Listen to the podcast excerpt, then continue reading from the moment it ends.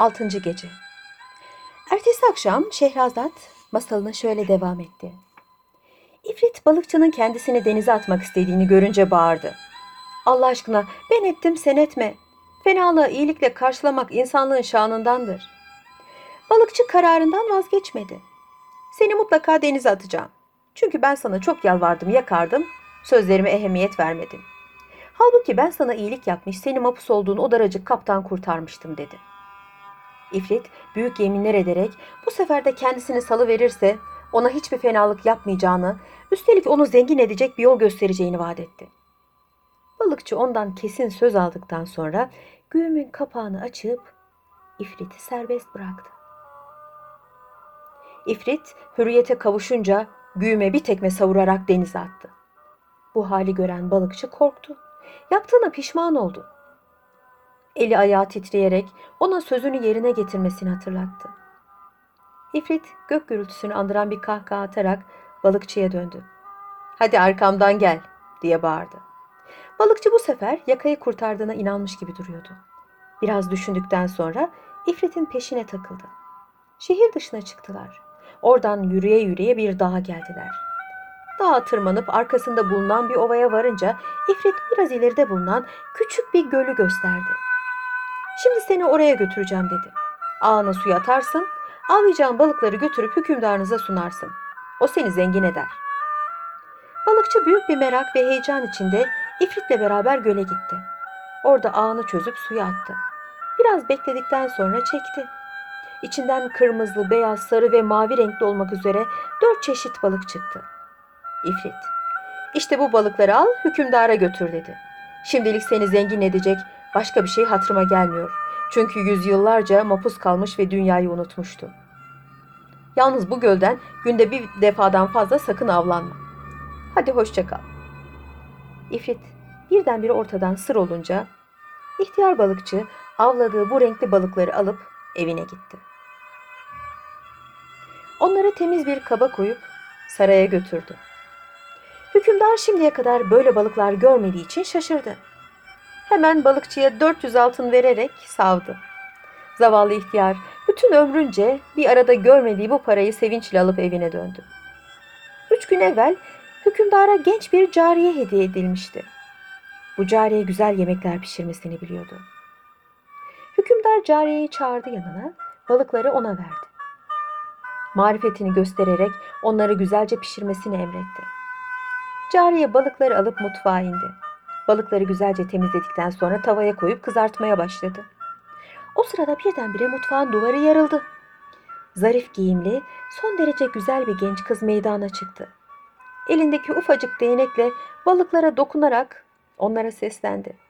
Ey balıklar balıklar, hala eski halinizle mi duruyorsunuz?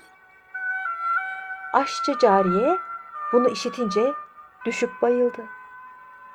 Genç kız değneğiyle bir iki defa daha balıklara dokundu ve aynı soruyu tekrarladı. Balıklar dile gelip evet evet dediler ve hep birlikte şu şarkıyı söylediler.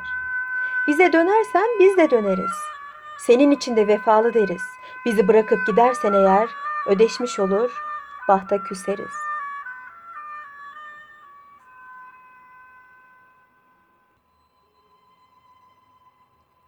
Üzerine genç kız balık tavasını devirip geldiği gibi birdenbire gözden kayboldu. Biraz sonra kendine gelen cariye balıkların ateşte yanmış olduğunu görünce saçını başını yolarak eyvahlar olsun dedi. Daha ilk tecrübemde aksilik çıktı. Ben şimdi hükümdar efendimize ne söyleyeceğim? Bu sırada yanına vezir de gelmiş, başına dikilmişti. Hani ya balıklar? Hükümdar efendimiz onları bekliyor. Deyince ona her şeyi açık açık anlattı. Vezir bu işe hayret etmekle beraber onun sözlerine de inanmadı. Hemen saray adamlarından birine seslenip balıkçıyı alıp getirmesini söyledi. Biraz sonra balıkçıyı yakalayıp getirdiler. Vezir sordu. Dün bize getirdiğin balıklardan bir daha getirebilir misin? Balıkçı hay hay deyince vezir memnun oldu ve ona hemen o balıklardan avlayıp getirmesini emretti. İhtiyar balıkçı sevinç içinde o gölün kenarına gidip ağını attı. Biraz bekledikten sonra çekti. İlk sefer olduğu gibi ağına ayrı ayrı dört renkli balıktan fazla bir şey takılmadığını gördü. Kısmet bu kadarmış diyerek onları aldığı gibi saraya götürdü. Vezir ona bir kese altın verdi ve balıkları alıp aşçı cariyeye teslim etti. Bunları al kızart. Ben de mutfağın bir köşesinde saklanıp ne olacağını seyredeceğim dedi. Biraz sonra cariye balıkları temizleyip tavaya koydu. Kızartmaya başladı. Çok geçmeden yine duvar yarıldı ve meydana çok güzel giyinmiş, güzeller güzeli bir kız çıktı. Elinde tuttuğu küçük bir değnekle balıklara dokunarak aynı sözlere seslendi. Sabah oluyordu. Şehrazat hikayesini burada kesti. Masalı sonuna kadar dinlemeye çoktan karar vermiş olan hükümdar, o gün de Şehrazat'ı cellatlara teslim etmedi. Şehrazat ertesi gece tekrar anlatmaya başladı.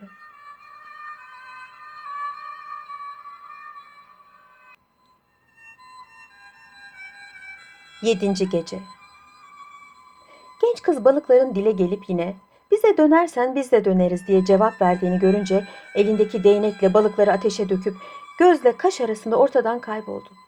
Bunu gören vezir artık bu hükümdardan gizlenemeyecek bir hale geldi diyerek padişahın yanına çıktı. Ona her şeyi olduğu gibi anlattı. Bu iş hükümdarların çok garibine gitti. Vezirine hemen balıkçıyı buldurmasını, ona aynı balıklardan ısmarlamasını emretti. Vezir de vakit geçirmeden ihtiyar balıkçıyı çağırdı. Kendisine yine o balıklardan ne kadar avlayabilirse getirmesini söyledi. Balıkçı ertesi gün tuttuğu balıkları getirdi.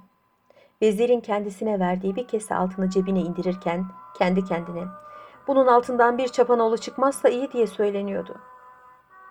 Hükümdarla veziri mutfağın bir kenarına gizlenerek balıkları kızartmaya başlayan cariyeyi gözlemeye başladılar. Biraz sonra büyük bir gürültü ile duvarın yarıldığını ve iri yarı zebella gibi bir zencinin meydana çıktığını gördüler. Zenci tıpkı genç kızın yaptığı gibi elindeki değnekle balıkları elleyerek onlara aynı soruyu sordu ve aynı cevabı aldı. Bunun üzerine büyük bir öfkeyle tavayı ateşe iterek balıkları adeta kömür halinde bıraktı ve bir gölge gibi geldiği yerden sır olup gitti. Bunun üzerine hükümdar vezirine dönerek bu işin sırrını bulup öğrenmeliyiz dedi. Biraz düşündükten sonra da hemen vakit kaybetmeden bana o ihtiyar balıkçıyı çağırt emrini verdi. Vezir hemen balıkçıyı çağırtıp hükümdarın karşısına çıkardı. Hükümdar balıkçıya bu balıkları nereden avladığını sordu. İhtiyar balıkçı şehrin kenarında bulunan bir dağı göstererek cevap verdi. Bu balıkları şu dağın arkasında bulunan bir, bir gölden avlıyorum. Buradan yarım saatlik yoldadır. Hükümdar bunu işitince vezire şu emri verdi. Hemen şimdi oraya gideceğiz. Muhafız askerlerimden bir bölük hazırlansın. Bu emri işiten balıkçı kendi kendine. Korktuğum şey başıma gelecek galiba. Nereden çattım şu ifrite? Renkli balıklardan aldığımız birkaç kuruş burnumuzdan gelecek galiba diye söylendi. Biraz sonra vezir gelip hükümdara her şeyin hazır olduğunu söyledi. Hükümdar vezirine bu kısa seyahatin sebeplerinin gizli tutulmasını emrettikten sonra atına bindi ve ihtiyar balıkçının kılavuzluğu ile muhafızlarla birlikte yola çıktılar. Kısa bir yolculuktan sonra dağa varıldı. Dağı aşıp gölün bulunduğu yere geldiler. Hükümdar ülkesinde bulunan bu yeri şimdiye kadar nasıl olup da görmediğine şaşıyordu. Göl kenarında kendisine bir otağı kurulmasını emretti. Sonra suyun kenarında durarak oradaki renk renk balıkları seyretmeye başladı. Bir aralık yanına gelen veziriyle devlet adamlarına evvelce bu yeri görüp görmediklerini sordu. Hiçbirisinin buraya gelmediğini öğrenince bir kat daha şaşırmaktan kendini alamadı. Bu yerin sırlarını öğrenmeden şehre dönmemeye karar verdi. O sırada otağı hazırlanmıştı. Hükümdar vezirini yanına çağırdı. Ben bu akşam tek başıma dolaşmak ve bu gölle içindeki balıkların sırrını öğrenmek istiyorum. Fakat sen kimseye bunu belli etme. Beni soranlara otağımda uykuya çekildiğimi ve kimseyle görüşmek istemediğimi söylersin dedi. Kılıcını kuşanıp oradan ayrıldı. Sabaha kadar yol yürüdüğü halde önüne ne bir adam ne bir yapı çıktı. İki gün iki gece daha yürüdü. Nihayet uzaktan bir karaltı gördü. Büyük bir sevinç ve heyecan içinde o tarafa doğru gitmeye başladı. Çok geçmeden buranın kara taşlarla yapılmış bir kale olduğunu fark etti. Kalenin kapısı yarı açık duruyordu. Hükümdar bu kapıya yaklaştı. Önünde biraz durdu. Hiç kimsenin gelmediğini görünce kapıya iki üç defa vurdu. Cevap veren olmadı. Bunun üzerine içeriye girdi. Ortalıkta yine kimseyi göremeyince kalenin loş dehlizlerinde ilerlemeye başladı. Bir aralık durup yüksek sesle ''Ey kalenin sahipleri! Ben bir garip yolcuyum. Yiyecek bir şeyiniz varsa bana verirsiniz.'' diye bağırdı. Bu sözleri iki üç defa tekrarladığı halde hiç kimse ona cevap vermedi. Daha ileriye gitmeye karar verdi. Dehlizi geçip geniş bir avluya vardı. Bu avlunun ortasında bir havuz, havuzun dört köşesinde de altından yapılmış dört aslan heykeli vardı. Bu heykellerin ağızlarından şırıl şırıl sular akıyordu. Çeşit çeşit kuşlar da çevresinde kanat çırpıyorlardı. Bunların uçup gitmemeleri için avlunun tepesinde bir ağ gerilmişti. Hükümdar bütün bunları şaşkın şaşkın seyrederken hazin bir sesle şu şarkının söylendiğini duydu. Aşkımı saklamadım, sevdam oldu aşikar. Uyku kaçtı gözümden, ağlarım fecre kadar. Öyle bir derde düştüm ki devası bulunmaz. Tahammülüm kalmadı, ne kara talihim var. Bu yanık türkü hükümdarın merakını kat kat arttırdı. Sesin geldiği tarafa giderek büyük bir odanın önünde durdu. İpekli perdesini aralayıp içeriye baktı. Bir tahtın üzerinde yakışıklı bir gencin oturduğunu gördü. Selam verip yanına yaklaştı. Bunu gören genç üzüntüsünü gizlemeye çalışarak selamına karşılık verdikten sonra kalkıp onu karşılayamadığı için özür diledi. Hükümdar bu nazik ve ak soylu gence oraya niçin geldiğini anlattı. Sonra renkli balıkların sırrını çok merak ediyorum dedi. Bu hususta bir bildiğiniz varsa bana anlatırsanız çok sevinirim. Sizin bu büyük kalede tek başına oturmanızı da garip gördüm. Herhalde bunun da bir sebebi vardır.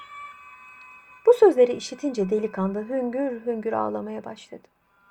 Sonra gözyaşlarını silerek hatırına bir şey gelmiş gibi başını önüne eğdi. Onun bu haline çok üzülen hükümdar sordu. Niçin ağlıyorsunuz? Gençsiniz, yakışıklısınız, üstelik taç ve taht sahibisiniz. Genç bacaklarını örten kadife pelerini açarak işte bu halime ağlıyorum dedi. Gencin belinden aşağısı taş kesilmişti. Hükümdarın haliyle ilgilendiğini görünce ona başından geçenleri anlatmaya başladı. Hikayesini öğrenmek istediğiniz balıklarla benim hikayem birbirine bağlıdır. Bu öyle bir hikaye ki ondan hisse kapmamak imkansızdır. Benim babam vaktiyle gördüğünüz gölün etrafındaki yerlerde kurulmuş olan dört şehrin hükümdarıydı. Adı Mehmet Şah'tı. Bu ülkelerde 70 sene hüküm sürdükten sonra öldü. Yerine ben geçtim ve amcamın kızı ile evlenerek mesut bir hayat sürmeye başladım. Karım beni çok seviyordu. Öyle ki beni görmeyince ne yer ne içerdi. Bu tatlı hayatımız beş sene kadar sürdü. Nihayet bir gün hamamdan döndükten sonra aşçıya akşam yemeğini hazırlamasını emrettim. Ben de dışarıya çıkarak beklemek ve biraz hamam yorgunluğumu gidermek için sedire uzandım. Hava çok sıcak olduğu için iki cariye gelip beni yelpazeleriyle serinletmeye başlamışlardı. Biraz uykuya dalar gibi oldum. Fakat bir taraftan da geciken karımın nerede kaldığını merak ettiğim için gözlerim iyice kapanmıyordu. O sırada başucumda duran cariyelerden biri benim uyuduğumu zannetmiş olacak ki öteki cariye ile şöyle konuşmaya başladı. Zavallı hükümdarımız, bütün varlığıyla bağlandığı karısının ne mal olduğunu bir bilse. Allah kahretsin böyle aşifte kadınları. Ah zavallı efendimiz. Sen böyle bir kadına layık değilsin. Çünkü o her gece başkasının koynunda yatıyor. Öteki cariye sözünü kesti. Peki ne yapsın? Onun yaptıklarından haberi yok ki. Kadın onun her gece içmeye çalıştığı bir kadeh şarabın içine uyku ilacı katıyor. O da sabaha kadar adeta ölü gibi yatıyor. Karısı da hemen en iyi esvaplarını giyip aşığının yanına gidiyor. Sabaha karşı dönüyor.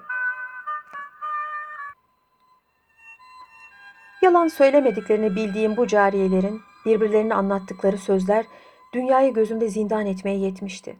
Bununla beraber her şeyi gözümle görmeye karar verdim ve sabrettim.